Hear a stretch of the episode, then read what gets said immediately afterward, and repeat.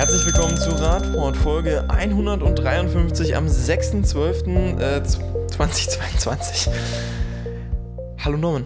Hallo Marco, warst du gerade ein bisschen raus? Ja, das Problem ist, wenn ich dieses Datum sage, will ich immer ein anderes Jahr sagen. Das ist so schwierig. Hallo Martin. Ja, schönen guten Abend. Bist du schon noch im Alten oder im Neuen oder wie auch immer? Äh, nee. Oder liegt es einfach daran, dass wir so, so lange keinen Podcast mehr aufgenommen haben? Wieso? Das war doch erst gestern.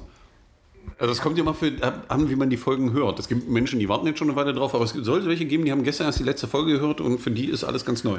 Genau, also man muss es ja nur wissen, man kann die auch wieder hören. Das hat ja wieder Wert. Okay, wir kommen mal zu unserem ersten Thema. Unsere erste Folge führt uns nach London. Äh, da ist nämlich wieder mal was passiert. Wir haben in den letzten Jahren schon häufig über London berichtet. Vor allem ja auch noch unter dem, nee, ich glaube, da war er nicht mehr Bürgermeister, aber unter den Errungenschaften, die ja schon der frühere Bürgermeister Boris Johnson da ähm, eingeführt hatte. Nicht so gut, nee. nee also glaub, der ist, weg äh, vom Fenster, wie man so schön sagt. Aber, Aber vielleicht auch. Gibt es jetzt schon den, also den Nachfolger der, des Nachfolgers, ne? oder den Nachfolger der Nachfolgerin, soweit sind wir ja schon. Genau, es geht nämlich um Sadiq Khan, der ist nämlich aktuell der Bürgermeister von London und der macht das, glaube ich, seit 2016 inzwischen auch schon. Und der ähm, ja, ist jetzt wahrscheinlich, weiß ich gar nicht, ob der tatsächlich auch so persönlich Fahrrad begeistert ist, aber zumindest in seiner Politik scheint er das zu sein, Norman. Ja, also irgendwie scheinen die da weiter zu sein als das, was ich kenne, ja, in solchen Hauptstädten. Also wir kennen das ja, London hat ja irgendwann schon mal die City Maut eingeführt, um den Autoverkehr ein wenig nach unten zu drücken. Ich glaube 2003 schon oder so. Und das ja. gleich, da zahlt man glaube ich so knapp 15 Euro mit dem Auto dann. Ja, genau, also äh, ich glaube, die haben Pfund. Marco. Die haben ja, aber die Umrechnung ja? ist es ja. ja? Äh, weil die wollten keinen Euro.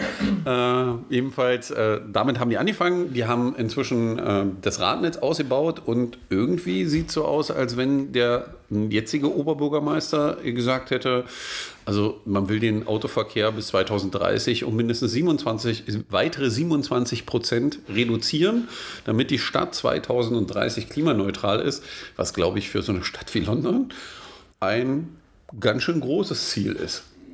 Weil da wohnen, glaube ich, ein, zwei Menschen, ne? Ja, ein paar Millionen. Ja. Das ist ein, das ist ein, das ist echt das ist so ein dickes Brett. Und, also, äh, wenn man in Sachsen-Anhalt, also ich weiß gar nicht, hat ganz Sachsen-Anhalt, wie viele Einwohner hat Sachsen-Anhalt? 2,2 irgendein paar zerquetscht. Und London wird mehr haben, gehe ich mal voraus. Mehr, ja? Ja. Wenn man in, in naja, so 8,9 Millionen. Also sind unwesentlich größer als wir. Ja? ja? Also nur damit man das mal ins Verhältnis setzt, wenn man diese Worte in Sachsen-Anhalt ausspricht, ich glaube, das ist halt der Volksaufstand ähnliche Zustände, oder? Also auch auf der politischen Seite, 2030 klimaneutral. Ja, ja, ja. Also wir hatten ja zuletzt im Landtag mal einen Antrag, da ging es um 2035.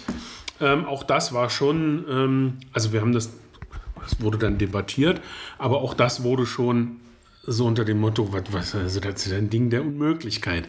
Ja, und ähm, leider müssen wir immer in andere Städte und andere Länder gucken, äh, um uns anzuschauen, wie man das dann doch äh, zumindest das Ziel mal formulieren kann, ohne gleich ähm, umgebracht zu werden. Und hier in dem Fall finde ich das wirklich ambitioniert.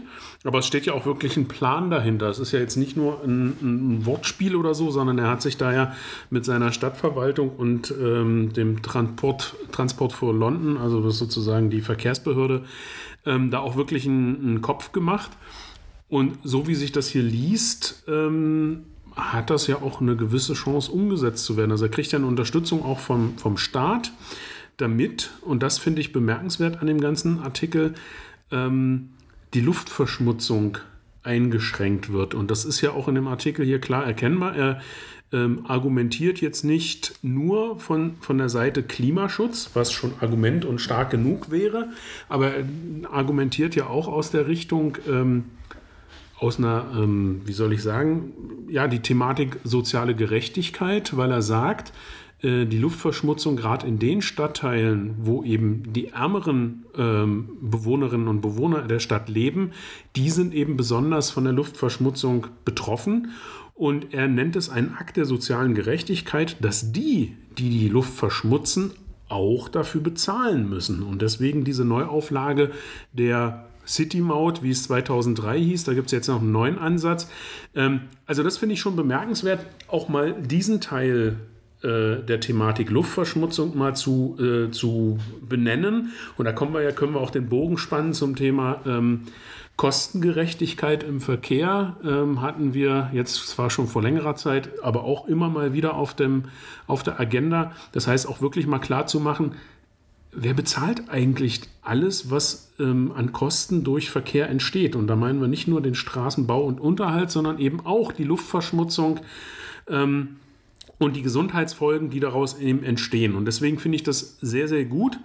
Und ich könnte mir vorstellen, und wir sehen es ja auch so ein Stück weit in Paris, das kann auch funktionieren. Und ähm, Marco, du hattest ja vorhin mal geguckt, er ist ja mittlerweile auch wiedergewählt worden. Das heißt also, er hat auch einen Rückhalt in der Bevölkerung. Und da sind wir wieder beim Thema. Wenn man mal klar herausstellt, was es für Vorteile hat für den jeweiligen Bürger und die Bürgerin in der Stadt, dann ist man da auch ganz schnell auf der Seite äh, und unterstützt denjenigen, der das unter, äh, unter äh, umsetzen möchte. Also von daher bin ich mal gespannt, ob er das, äh, und das ist ja gar nicht mehr so lange, das sind ja nur noch sieben Jahre. Ähm, also für sieben, Jahre, für sieben ja. Jahre müssen Sie ganz schön die Zügel anziehen, glaube ich. Ja. Also bis 23 ist er erstmal noch gewählt, da sind sie von den sieben Jahren noch recht viel in seiner Amtszeit. Genau, und äh, den Plan umzusetzen. Ich glaube aber, was das unterstützt, was man sieht, ist, und ich glaube, das ist auch das, was man in Paris gesehen hat.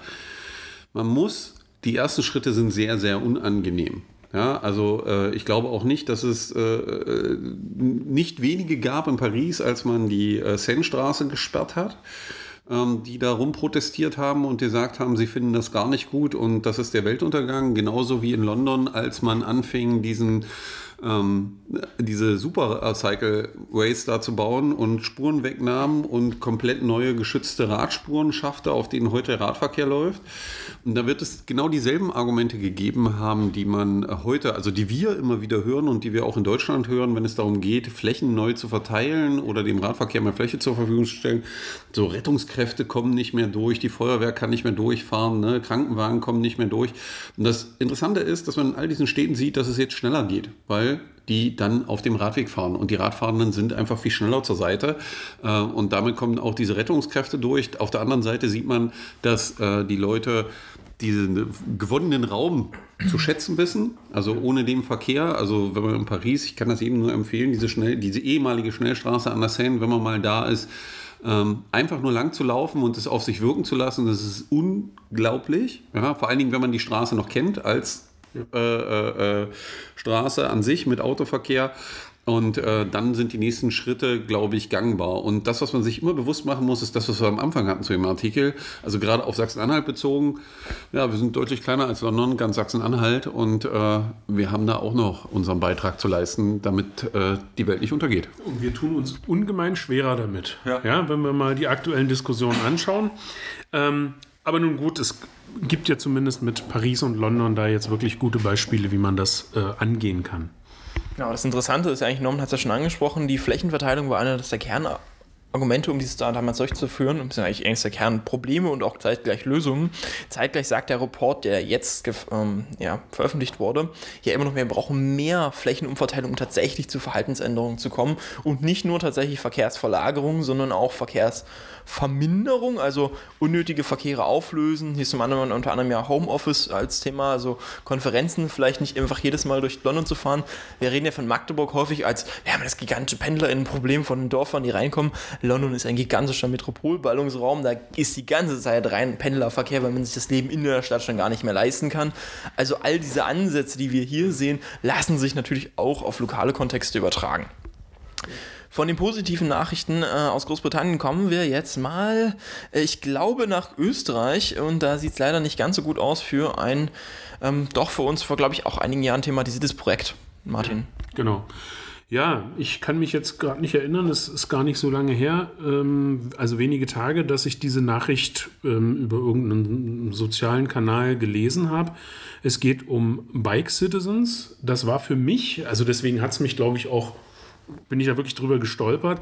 Für mich war das damals ähm, so 2016, 17, wo ich das erste Mal angefangen habe, mir da äh, auf dem Smartphone die App runterzuladen, meine Touren zu tracken und eben diese Heatmap mir anzuschauen und ich das erste Mal auch wirklich sozusagen mit Zahlen mal schauen konnte, wie, fahr, wie viel fahre ich eigentlich in der Woche, im Monat, im Jahr.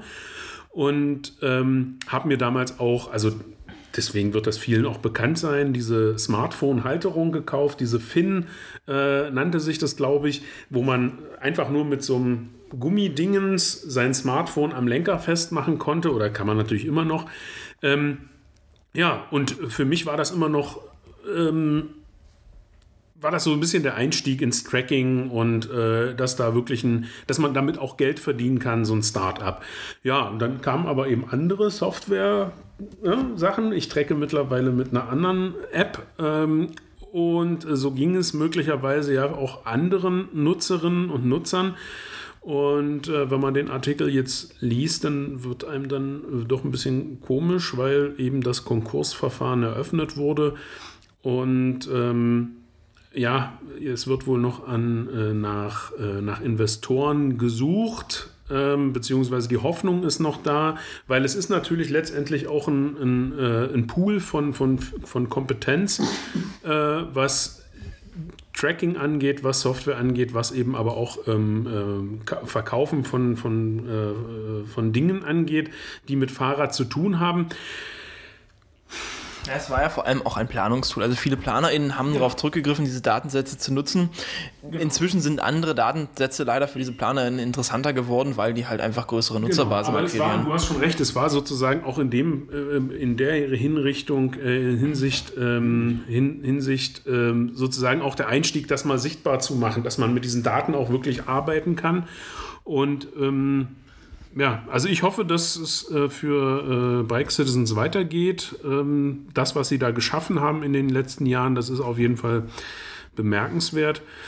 Wir schauen mal. Wir bleiben natürlich dran, falls es Neues geben sollte. Äh, informieren wir euch darüber. Von was mir dafür einfällt, also als Info, äh, Martin sprach das ja an, dass es noch andere äh, äh, Dienste gibt, die die Daten mittracken. Ich glaube, die Daten von Stadtradeln können inzwischen die teilnehmenden Kommunen umsonst nutzen. Da gibt es äh, einen Link bei der TU Dresden, wo die sich anmelden können, um diese Daten zu nutzen, weil das, was man ja gemacht hat, also was Martin so fasziniert hat und uns auch alle damals, war Radverkehr sichtbar zu machen und anfassbar zu machen. Das heißt, eine Größe zu haben, wo fährt jemand hin, wo, welche Routen werden eigentlich genutzt, welche werden nicht genutzt. Und das ist natürlich enorm wichtig, wenn ich mir angucken will, wo muss ich Radrouten hinlegen? Ja, also wo muss ich Infrastruktur größer, schneller, breiter machen? Und wo sind Lücken? Und wo sind Lücken?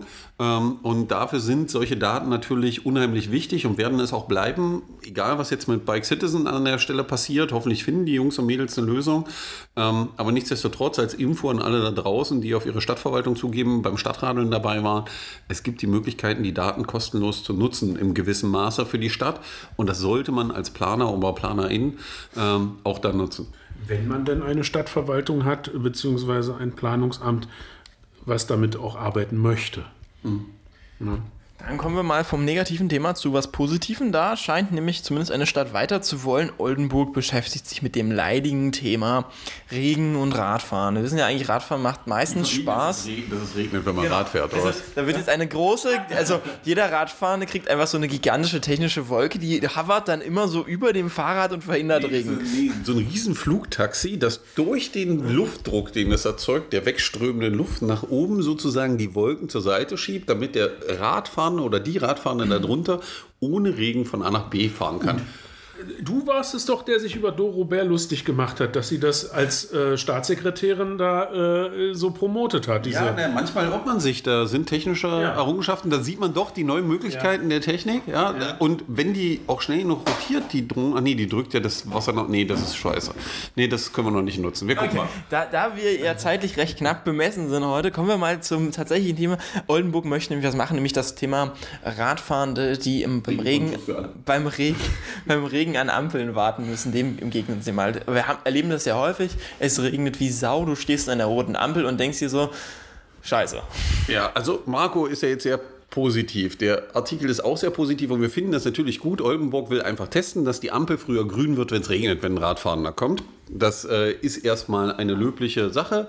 Dazu testen die das eine Ampel, betreiben das auch echt aufwendig mit äh, Wärmesensoren. Ne? Da wird wahrscheinlich geguckt, wie warm ist der Radfahrende, der da guckt, ja, äh, kommt, äh, wie, Wie er wie, aus genau, wie lange wie lange können wir den da stehen lassen, ja, bevor es weitergeht. Aber nichtsdestotrotz ist das eine gute Sache. Das ist auch jetzt eine Ampel, die ist ein bisschen weiter ab vom Schuss. Man will das erstmal testen. Und für mich läuft das, was kommt im Bericht auch raus, weil eigentlich testet man das, weil Studenten von denen in den Niederlanden waren und festgestellt haben, ach, an den Ampeln wartet man ja so wenig und man wartet noch weniger, wenn es regnet, weil die Niederländer haben das eigentlich schon. Wo mir sich die Frage stellt, wieso müssen wir das in Deutschland jetzt testen und kaufen nicht die jetzt hätte ich fast fucking Technik gesagt, äh, in den Niederlanden ein, bauen die in unsere Ampeln ein und los geht's. Wobei man halt sagen muss, die Niederländer verwenden ein anderes Ampelschaltsystem, das ja mit den Konflikt... Also die, die Niederländer schalten ihre Ampeln grundsätzlich intelligenter einfach. Das ist der Punkt. Ja, und die Technik kann man bestimmt in eine deutsche Ampel nicht einbauen. Nein. Natürlich Weil- die einbauen, aber das Problem ist halt, müssen das System das ist, ändern. das ist ungefähr genauso, wie man äh, auf deutschen Radwegen einfach nicht eine Nulllinie einbauen kann, dass es keine Bordsteinkante gibt. Gibt es in den ganzen Niederlanden überall. Ähm, ist in Deutschland unmöglich, weil wir haben einfach, das muss man auch sehen, das hat mit der geografischen Lage von Deutschland auf der Weltkugel zu tun. Die Physik ist eine andere, ja, also wir sind da deutlich hinter dem Schwarzen Loch und äh, dann eben auch diese kulturellen Sachen. Ja? Also Wasser läuft bei uns ja auch nicht den Berg lang runter, sondern hoch. Ja? Besonders in Magdeburg. Äh, ähm, nee, es hat, also aus meiner Sicht gibt es einen ganz triftigen Grund, Und der wäre jetzt? dass in Deutschland das nochmal extra in einem Modellprojekt gemacht wird. Ähm, vier Buchstaben sind es, die dahinter stehen ähm, oder davor. FGSV, das ist dieser bekannte Verlag, der diverse Richtlinien und äh, Empfehlungen herausgibt, unter anderem auch für den Radverkehr, aber eben auch die RILSA, die Richtlinien für Lichtsignalanlagen. Und ich könnte mir vorstellen, äh, dass es ähm, für VerkehrsplanerInnen und Verkehrsplaner in Deutschland erstmal wichtig ist, auch zu zeigen, dass es zur RILSA kompatibel ist oder eben in der nächsten äh, Überarbeitung der RILSA das dort dann auch unterzubekommen. Und äh, von daher erklärt sich das für mich von ganz allein. Zeitgleich kann, so eine, so eine Studie macht ja grundsätzlich auch Sinn. Ich kann ja auch zu dem Ergebnis kommen, dass, die Ergeb dass, dass hier zum Beispiel das deutsche Modell, so wie viele Ampeln hier geschaltet werden, einfach zu ineffektiv ist und dass das niederländische System im Vergleich, wenn man solch eine Lösung umsetzen will, deutlich effektiver ist. Also man grundsätzlich wenn das die- System der Niederlande anwenden glaubst, sollte. Die deutsche Ampel ist überfordert, wenn du den Sensor Nein, aus der Problem ist niederländischen halt einfach, Ampel nimmst, der feststellt, es regnet und der dann feststellt und sagt, es regnet. Ach, da kommt ein Radfahrer, müssen wir grün machen. Ich, ich, ja, ich könnte mir vorstellen, dass es schwierig ist, weil wir haben ja, um das mal ganz vorsichtig zu sagen, in Deutschland jetzt ist ähm, der Markt jetzt nicht so breit gefächert, was die Anbieter von Lichtsignalanlagen angeht. Aber warte mal, die Niederlande gehören doch in die Europäische Union, oder? Ja. Ja, okay. Wenn wir gewisse Größen von Investitionen haben und Lichtsignalanlagen sind jetzt nicht so billig, dann müsste das europaweit ausgeschrieben werden, oder? Ja, es muss ein Dienstleister sein, der den Markt betreuen will überhaupt erstmal. Ich weiß tatsächlich nicht, ob genau, die das tun. und- Da Also- müssen wir mal richtig hinschauen, weil wir wissen ja aus Erfahrung, dass selbst mit EU-Recht gewisse aber- Marktteilnehmer aber nicht- eine gewisse Aber nichtsdestotrotz könnten wir also festhalten, dass was in den Niederlanden funktioniert, würde auch bei uns funktionieren und könnte man da einbauen. Und wir können das jetzt natürlich noch 600 Jahre testen und wieder Gründe finden, warum Dinge nicht funktionieren. Oder wir kaufen das und bauen das mal in einer Kreuzung ein und gucken mal, wie es funktioniert. Vielleicht Ein, ein, ein grundsätzlicher Unterschied wäre tatsächlich erstmal die Ampelschaltscheiden zu verkürzen. Also zu sagen, ich gucke nicht mehr, ist dieser komplette Konfliktraum für die ganze Zeit gesperrt, sondern sobald keine Verkehrsteilnehmer in dem Konfliktraum sind, schalte ich sie. Damit schalte ich alle Ampelzeiten kürzer. Also warte, warte, Das warte, ist das warte. niederländische Modell. Ja, ich weiß.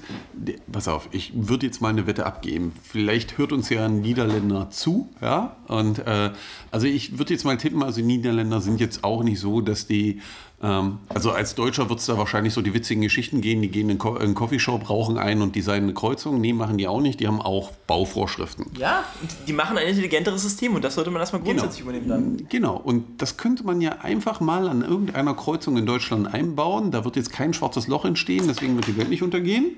Und guck mal, ob das besser funktioniert. Das könnte man gerne an so einer Kreuzung in Oldenburg machen oder irgendwo anders. Äh, Und dann guckt man sich das ein halbes Jahr an und wenn man feststellt, das ist in Ordnung, dann verbringen wir nicht wieder sechs Jahre damit, irgendeine Rilsa und was weiß ich zu ändern, weil das dauert wieder dann so ewig, weil 300 Leute äh, der Meinung sind, das Rad neu erfinden zu müssen, sondern wir tun es einfach mal, weil wir, glaube ich, alle keine Zeit mehr haben für gewisse Dinge. Ja, aber der Schaltkasten in Deutschland, wo die ganzen Schaltungen drin sind für die Lichtsignalanlage an diesem Knoten, den gibt es halt auch nicht so oft. Und da kannst du nicht einfach die Stöpsel die an die Stecker reinstecken von irgendwelchen Detektoren aus den Niederlanden. Ach, ist, es, Also wenn nicht ich- schön, ist es nicht schön, wenn man Verwaltungsmitarbeiter mit im Podcast hat? Also wenn ich daran denke, also das, wenn ich daran denke, wie die Ampeln in Magdeburg verwaltet werden, kriege ich graue Haare. Selbst das schlimmste System, möglichst veränderungsunwillig. Das Thema, das du angesprochen hast, das ist ja, es geht letztendlich um eine verkehrsabhängige Steuerung. Das heißt, wenn nichts kommt, dann ist halt Freigabe für der, der zuerst drückt oder wie auch immer. Das gibt es ja. Ne? Aber äh, man muss es dann eben auch mal programmieren und die notwendige Technik dafür verbauen. Und da sind wir wieder beim Thema, dass es jetzt nicht so viel Anbieter auf dem Markt gibt und die Die Ampeln zentral steuern könnte, wäre das schon einfach geil. Ich glaube, das Aber ich glaube, wir suchen, wir suchen in Magdeburg ja erstmal jemanden, also wenn jemand Zeit hat, die Stadt Magdeburg sucht jemanden, der sich anguckt, wie der Verkehr durch unseren neuen Tunnel läuft, äh, um zu überwachen, wenn da was schief geht, kann man ein paar Euro mit verdienen. Die Stadt sucht dann noch einen günstigen Anbieter. So, wir kommen mal zum nächsten Thema. Mir geht nämlich echt die Zeit hier aus. Deswegen kommen wir zur Goldschmiedebrücke. Das ist auch in Magdeburg, habe ich gehört. Norman wird richtig traurig. Es geht um eine der zentralen Straßen in Magdeburg, nämlich den, Mag äh, den breiten Ring hier, äh, den breiten Ring, ja klar. Also Marco wohnt nicht in Magdeburg. Wir, wir, wir, er wird jetzt auch ausgebürgert. Ja, also wir werden äh, ihn wieder zurück in seine Heimat schicken, in die Tiefen, in die Tiefen von Sachsen-Anhalt, also die Ödnis sozusagen. Ja, also da, wo nur 300 Leute wohnen oder sowas. 300 ist aber hochgeschätzt. Ja, also bei Marco waren es noch weniger. Marco ist hiermit offiziell aus Magdeburg ausgebürgert. Den Weg, den Marco meinte, ist der breite Weg. Äh, eine der zentralen Straßen in der Magdeburger City, zum Teil sogar Fußgängerzone, äh, die äh, doch stark frequentiert wird. Also der Teil, der nicht so Fußgängerzone ist. Und man möchte jetzt, äh, was jetzt nicht verkehrt ist und wir wirklich gut finden, äh, den ÖPNV stärken und in diesem breiten Weg eine neue Straßenbahnhaltestelle bauen, die dort rein soll. Da ist erstmal nichts Verwerfliches dran. Ähm, unterstützen wir das Thema. Ähm, gibt da nur ein einen kleinen doofen Beigeschmack. Also das ist auch die Hauptroute für den Radverkehr. Man hat sich jetzt gedacht, man hat sich die Situation vor Ort angesehen und hat festgestellt, also äh, die Radfahrenden dürfen dort aussuchen. Es ist im Prinzip 30 auf der Fahrbahn und der Radweg ist da, der ist nicht benutzungspflichtig. Das heißt, die Radfahrenden können selber aussuchen, wo fahren sie lang. Fahren sie auf der Fahrbahn lang oder fahren sie auf, der, äh, auf dem Radweg lang und hat jetzt festgestellt, ah, 95 Prozent der Radfahrenden nutzen den Radweg. Und jetzt hat die Stadt eine Planung vorgelegt. Also mehrere Planungen, hat sich dann aber für eine Version entschieden, wo man sich entschieden hat und gesagt, ach, wir reißen den Radweg mal ab und machen alles auf der Fahrbahn. Autoverkehr nehmen wir nicht raus und machen die Strecke für die Radfahrenden nochmal, also die jetzt schon 200 Meter lang ist, wo die auf der Fahrbahn fahren können müssen, bevor der Radweg kommt, äh, dann nochmal 150 Meter länger. Ähm, auf der Radfahrerseite stößt das jetzt nicht ganz so auf Gegenliebe. Ja, vor allen Dingen, weil es auch Vorschläge gibt, die möglich machen würden, den Radweg zu erhalten. Weil die andere Seite, die die Stadt immer wieder anführt, ist, wir könnten den Autoverkehr dann irgendwann mal rausnehmen, wo wir natürlich sagen, dann nehmt doch den Autoverkehr raus, weil das ist seit über 20 Jahren eigentlich Usus und Plan, an das an der Stelle zu tun. Aber dazu ist man nicht bereit. Aber dafür will man jetzt die Radfahrenden als, ich formuliere das mal so, wie man es mir im Meeting gesagt hat, als dämpfendes Mittel für den Autoverkehr einsetzen. Das Ganze ist natürlich ähm, für den Radverkehr eine ziemlich schlechte Entscheidung, weil man weiß, 95% der Radfahrer nutzen diesen Radweg aus Gründen, weil sie halt nicht mit den Autofahrern auf der Straße in den Konflikt wollen, weil das auch für das achtjährige Kind gilt, das dann nicht Bock hat, das Auto hinter sich zu haben. Besonders ja auch interessant, wenn da die Straßenbahn ist, muss das Kind ja auch da, also bei den Aussteigenden halten, dann kommt auch von hinten irgendwann der Autoverkehr drauf. Ich weiß nicht, wie man den Knoten dahinter schalten will, mit welcher Zeit, damit das nicht passieren kann. Das würde dann ziemlich lange Zeiten für den Autoverkehr bedeuten zu warten. Also doch äh, sehr interessante Lösung. Zeitgleich. Es ist, auch, es ist auch einfach, es ist auch einfach eine schwachsinnige Lösung. Entschuldigung, wenn ich das so formuliere, aber ähm, die Stadt hat einen klaren Auftrag. Fahrradfahren oder Radfahren und ÖPNV attraktiver zu machen. Das kann man tun an der Stelle, das ist überhaupt kein Problem. Da muss man aber andere Sachen unattraktiv machen. Und äh, die Lösung, die man da jetzt macht, äh, führt nicht dazu, dass irgendjemand zu seinem Freund, Freundin, Lebenspartner, Lebenspartnerin und was weiß ich nicht sagt, also du musst unbedingt mal die Strecke fahren, weil die ist total angenehm zu fahren und da fahre ich jeden Tag gerne lang. Wenn man ihnen den Radweg wegbaut, den alle super gerne benutzen. Ja, der hat nicht die optimale Breite, der müsste breiter sein und all diese Dinge, aber das kann man nur lösen, indem man die Flächen wirklich neu verteilt und nicht anfängt, hier ÖPNV gegen Radverkehr auszuspielen. Das ist eine ganz finstere Nummer. Machen wir gleich.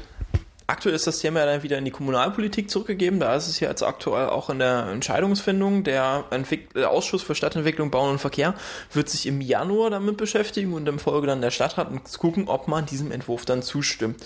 Eine der häufig geführten Argumentationen im Bereich ist ja vor allem, dass man sagt, na ja, also die schnellen Radfahrenden, die wollen wir ja dann nicht auf dem breiten Weg haben. Vielleicht sollten wir mal kurz drüber reden, weil ja häufig ist der Alternativvorschlag dann, naja, es gibt da so ein paar Meter weiter die Otto von Gierige Straße, mit die in die Erzberg Landsberger Straße umgeht. Da sollen dann bitte die schnellen Radfahrenden fahren.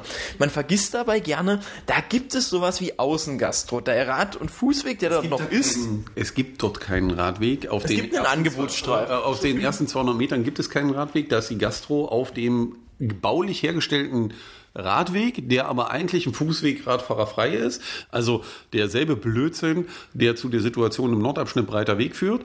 Und man muss einfach eins sagen, wenn ich will, dass jemand woanders langfährt, dann baue ich als erstes das attraktive Angebot, bevor ich das alte bestehende Angebot zurückbaue. Und ich kläre, kann mir mal einer erklären, was eigentlich diese schnellfahrenden Radfahrer sind?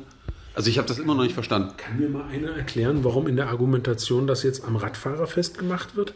Reden wir nicht darum, dass diese, auch diese Stadt Klimaziele hat und dass unlängst in einer Studie des VCD festgestellt wurde, dass Verkehrsverlagerung die Option ist, um hier richtig was zu bewegen. Wie kann ich denn bei dieser Diskussion überhaupt beim Radfahrer anfangen und nicht beim Auto? Da musst du einfach mal das Stadtplanungsamt fragen. Da scheinen einige Mitarbeiter sehr viel Zeit und Muße zu haben. Eine andere Perspektive, die man anscheinend zu vergessen haben scheint, ist ja, dass Radverkehr ja nicht nur Durchgangsverkehr ist. Radverkehr ist ja vor allem auch Zielverkehr. Wenn ich so eine Innenstadt habe, dann möchte ich ja eigentlich, dass die Radfahrer da hinkommen. Wir kennen das ja, so Magdeburg hat ein Problem Stadt. Auto. Naja, ganz klar.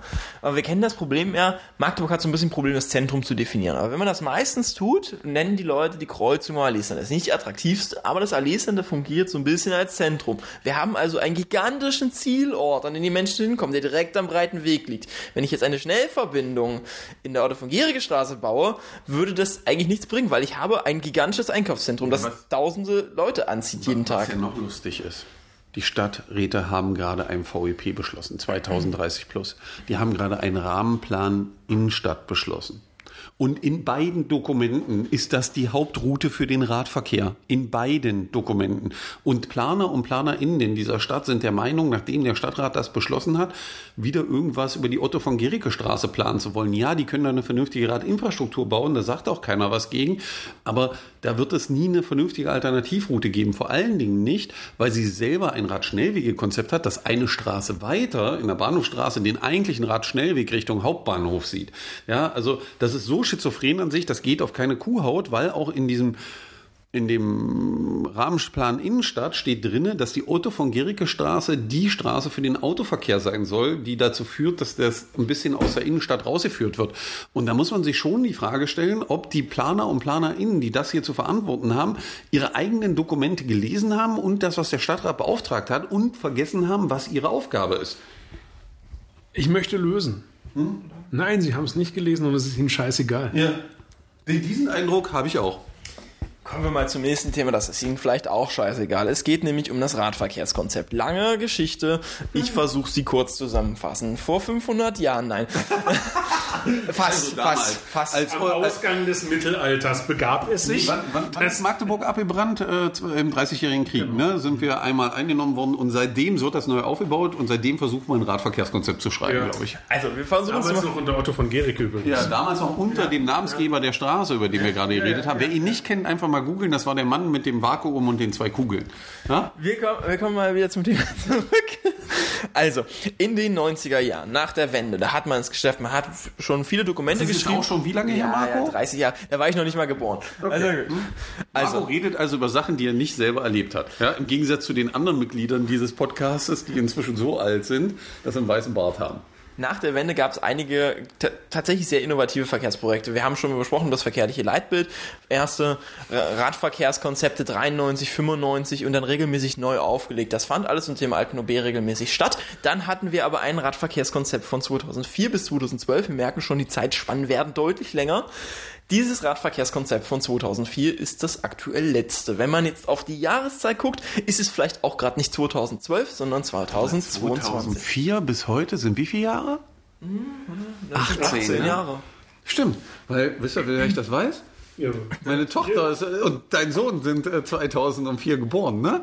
Ja, äh, das heißt, äh, seitdem wir also sozusagen unsere Kinder großgezogen haben, gilt dieses Radverkehrskonzept. Also mein, meine Tochter hat inzwischen ihre komplette Schullaufbahn beendet. Ja, mein Sohn auch. Ne? Ja, und wird jetzt irgendwann anfangen zu studieren. Es ist auch nicht viel Zeit, da kann man nicht so viel bewegen. Stimmt. Es ist knapp. Also ich finde, Stimmt. wenn ich meine Tochter frage, sagt die mir, also die 18 Jahre waren ganz schön viel, ich habe eine Menge gelernt.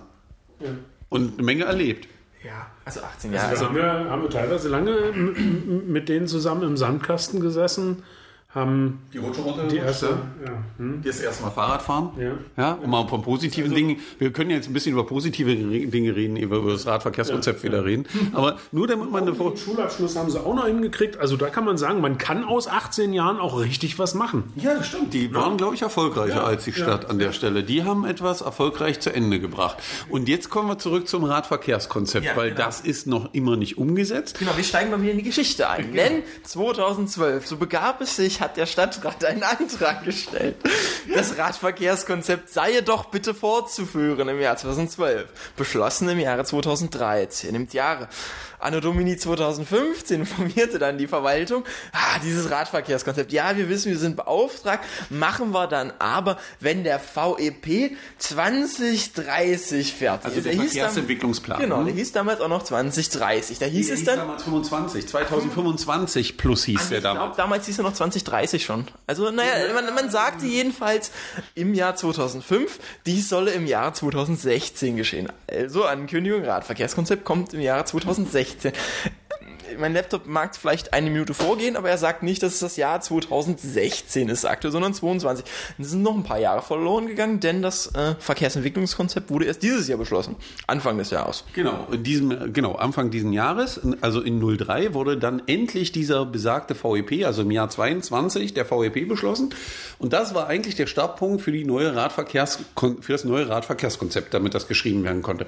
Dazu gab es dann noch zeitgleich den Antrag vom Ratentscheid, also die Umsetzung des Ratentscheides als Stadtratentscheid. Und da steht drin, dass die Verwaltung bis zum zweiten Quartal, bis zum Ende des zweiten Quartales 2023, das heißt im nächsten also Jahr. Also knapp ein Jahr Bearbeitungszeit. Ein Jahr. Wenn man nicht die vorige Zahl schon Wenn man die vorige Zahl zurechnet, hatten sie ein Jahr, ein und ein Vierteljahr Zeit um dieses zu vollenden und endlich vorzustellen. Ja, wobei man sagen muss, im VEP steht schon eine Menge zum Radverkehr drin. Man könnte da viel kopieren und das, das war ja auch die Argumentation im Jahr 2015, dass man mit dem VEP schon so viel Vorarbeit leistet und deswegen ist es ja auch gar nicht so wichtig. Genau. Und äh, jetzt äh, ja, stehen wir im Jahr 22 am 6.12. und die Frage ist immer noch offen, wann kommt das neue Radverkehrskonzept?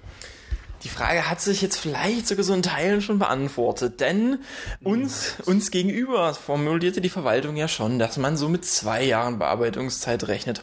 Heute war wir für eine kurze Zeit im Ratinformationssystem, also der offiziellen Quellen der Stadtverwaltung, eine Information zu finden, die sagte, naja, bisher konnten wir leider noch nicht dran arbeiten, das letzte Dreivierteljahr, wir hatten so wenig Personal. Doch, Sie haben geschafft, eine hässliche PowerPoint. Nein, nein, man hat gesagt, man konnte sich leider erst im vierten Quartal, also nicht im ersten, wo der VEP beschlossen wurde, im vierten Quartal 22 mit dem Thema beschäftigen, hat eine PowerPoint-Präsentation gemacht, die, ähm, ich weiß nicht, ich glaube, fünf, fünf, ich glaub, Augenkrebs. Mehr muss man dazu nicht sagen.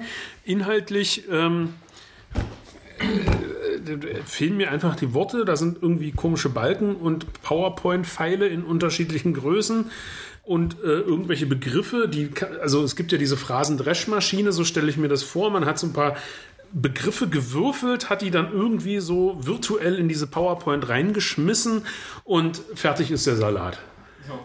Jetzt inzwischen ist diese Stellungnahme aus dem Informationssystem verschwunden. Also, wir haben, also dazu müssen wir haben wir alle, die schon mehrere Jahre mit einer Verwaltung zu tun haben, noch nie erlebt, was heute passiert ist. Also dieses man kam in dieser Stellungnahme stand, dass äh, das eine Informationsvorlage. in der Information stand, dass das Rad, die Radverkehrskonzeption frühestens Ende 2024 fertig sein soll. Nur damit man das sich auf der Zunge zergehen lassen muss, wenn die Verwaltung 2024 das Ding fertig hat, muss vom Stadtrat noch beschlossen werden. Das heißt, dass wir reden über 2000, mindestens 2025 und dann muss man noch die Dinge bauen, die da drin stehen. und bei Bauen sind gerade noch ähm, 2015 sagte man, 2016 ist der VEP fertig, 2022. Also da gibt es auch noch Differenzen, die mich zweifeln. Es einen gewissen Spread geben, aber selbst bei dem Plan, den man da heute vorgestellt hat, wird es keine Veränderung bis 2030 geben oder eine Voranschreiten des Radverkehrs. Und da muss man sich wirklich die Frage stellen, ob das die Zielsetzung in einer Stadt ist, wo es darum geht, die Stadt klimaneutral zu machen bis 2035, das beschlossener Status, äh, durch den Stadtrat, in der es einen VEP gibt, die sagt, der Radverkehrsanteil muss gesteigert werden. Ähm, und man sich jetzt mit dem Radverkehrskonzept so viel Zeit lässt in einer Zeit, wo eigentlich alle darüber reden, dass Radverkehr die Lösung sein kann und wird, um Probleme, Mobilitätsprobleme in einer Stadt in den Griff zu kriegen und gerade in einer Stadt wie Magdeburg, die eben ist, wo es keine großen Erhöhungen gibt. Hier ist es relativ trocken und die Leute fahren auch Rad. Das ist einfach nur ein Witz. Wir sind natürlich jetzt sehr gespannt, wie die Geschichte weitergeht, weil, wie gesagt, das haben wir auch noch nicht gesehen. Du hast es gesagt, wo die Leute zeigen, dass sie Fahrrad fahren wollen. Was war die Zahl an der Dauerzählstelle, die wir jetzt seit 16. September haben? Also inzwischen sind es äh, 270.000 gezählte Radfahrende. Und selbst bei dem Wetter gehen durch diese Zählstelle an, an Spitzentagen knapp unter 5.000 und äh, gegen 3.000 Menschen dadurch. So. Und da musst du dich doch wirklich fragen, da, es gibt ja dieses Bild äh, des Raumschiffs der Politik, ja, das geistert irgendwo so durch die Gegend, hat keinen Bezug zur Realität und landet irgendwo, verkündet irgendwas und so weiter.